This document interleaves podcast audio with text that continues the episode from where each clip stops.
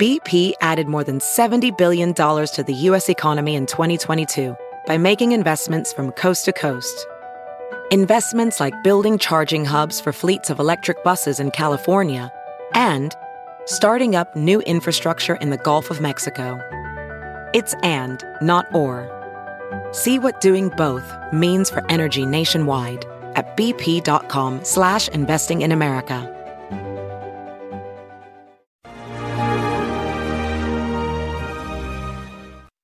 Morning, everyone. Judge Andrew Napolitano here for Judging Freedom. Today is Thursday, June 16, 2022.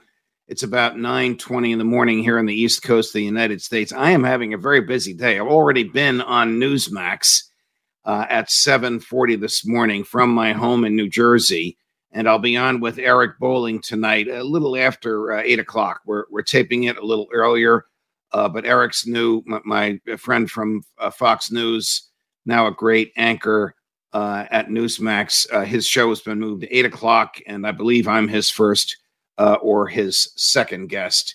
Not sure of the topic, but probably something similar uh, as as what I'm about to talk about, which is the efforts by the Republicans and the Democrats in the Senate to reach a compromise on guns. My dear friends, there is no such thing as a compromise on guns. The right to defend yourself using the same means as bad guys use, murderers and, and thugs, and as the government uses, is an absolute right. It is not subject to the whims of politicians. A right is a claim that comes from your humanity and it's a claim against the whole world. It doesn't need the permission of a government bureaucrat. A privilege is something the government grants, and it does need the permission of a government bureaucrat like driving your car on a government roadway. You have too many crashes, you go too fast, you run out of gas and cause a, a, a traffic jam. They're going to take away that privilege or at least limit or condition it. But a right, your right to live, your right to think as you wish and say what you think and publish what you say, your right to associate or not to associate, your right to worship or not to worship, your right to travel, your right to be left alone your right to defend yourself. These are absolute rights that are not subject to government conditions. So, what are the Republicans uh, uh, agreeing to give up now? Well, they want to give money to the states for red flag laws. You've heard me on red flag laws. These would make every dictator happy. They permit, on the basis of an unchallenged, untested, uncross examined, unnoticed complaint. Unchallenged, you don't know that it's been filed. Uncross examined, you don't have a lawyer there. Unnoticed, you don't even know that the complaint has been filed against you by anybody. I saw so and so angry the other day. You better take his guns away. Police bring that allegation to a judge. And if the judge doesn't believe that the Second Amendment means what it says, then they'll take the gun away notwithstanding the Fifth Amendment, which says the government shall not interfere with life, liberty, or property without due process of law. Due process of law means notice of the charges against you and a fair hearing and the right to appeal. It also means that there are charges against you that the government's going to prove, not allegations of what you might do in the future. That's Hollywood stuff punishing people for what you might do in the future. So, this is what the Senate is hung up on.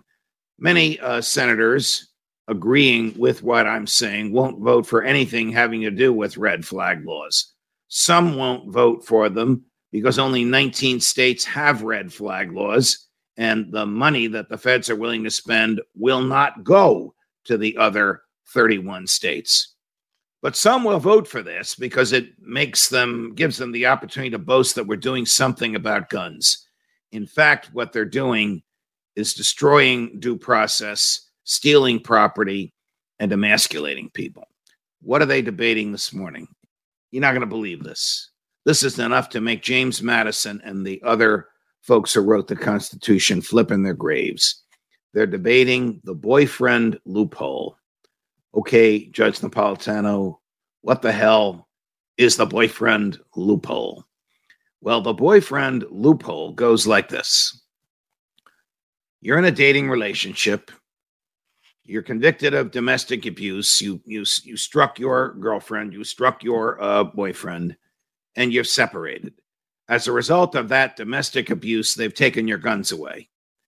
You then go back into an amicable, happy, loving relationship with that person. Can you get your guns back? Oh my God. Is this really something that Congress should be debating? Congress, which is limited to 16 discrete, unique, delegated powers in the Constitution. Congress, which exists to address federal issues of nationhood is deciding whether or not the boyfriend loophole should exist in red flag laws. What has become of our nation? I'll tell you what's become of our nation. The government has emasculated us to the point where it's nearly impossible to defend yourself, even in a state like Texas. And the government is destroying us because it's taking our money and it's taking our freedom. And every time we turn around in the name of safety, the government wants to take more freedom. Red flag laws are absolutely unconstitutional. Any compromise on guns is absolutely unconstitutional. As Justice Scalia wrote in the famous Heller case, District of Columbia versus Heller, Supreme Court of the United States, 2008.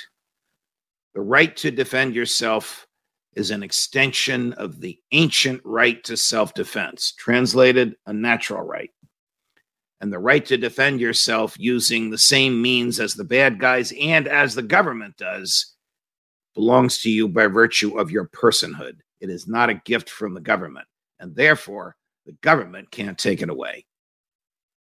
Judge Napolitano for Judging Freedom.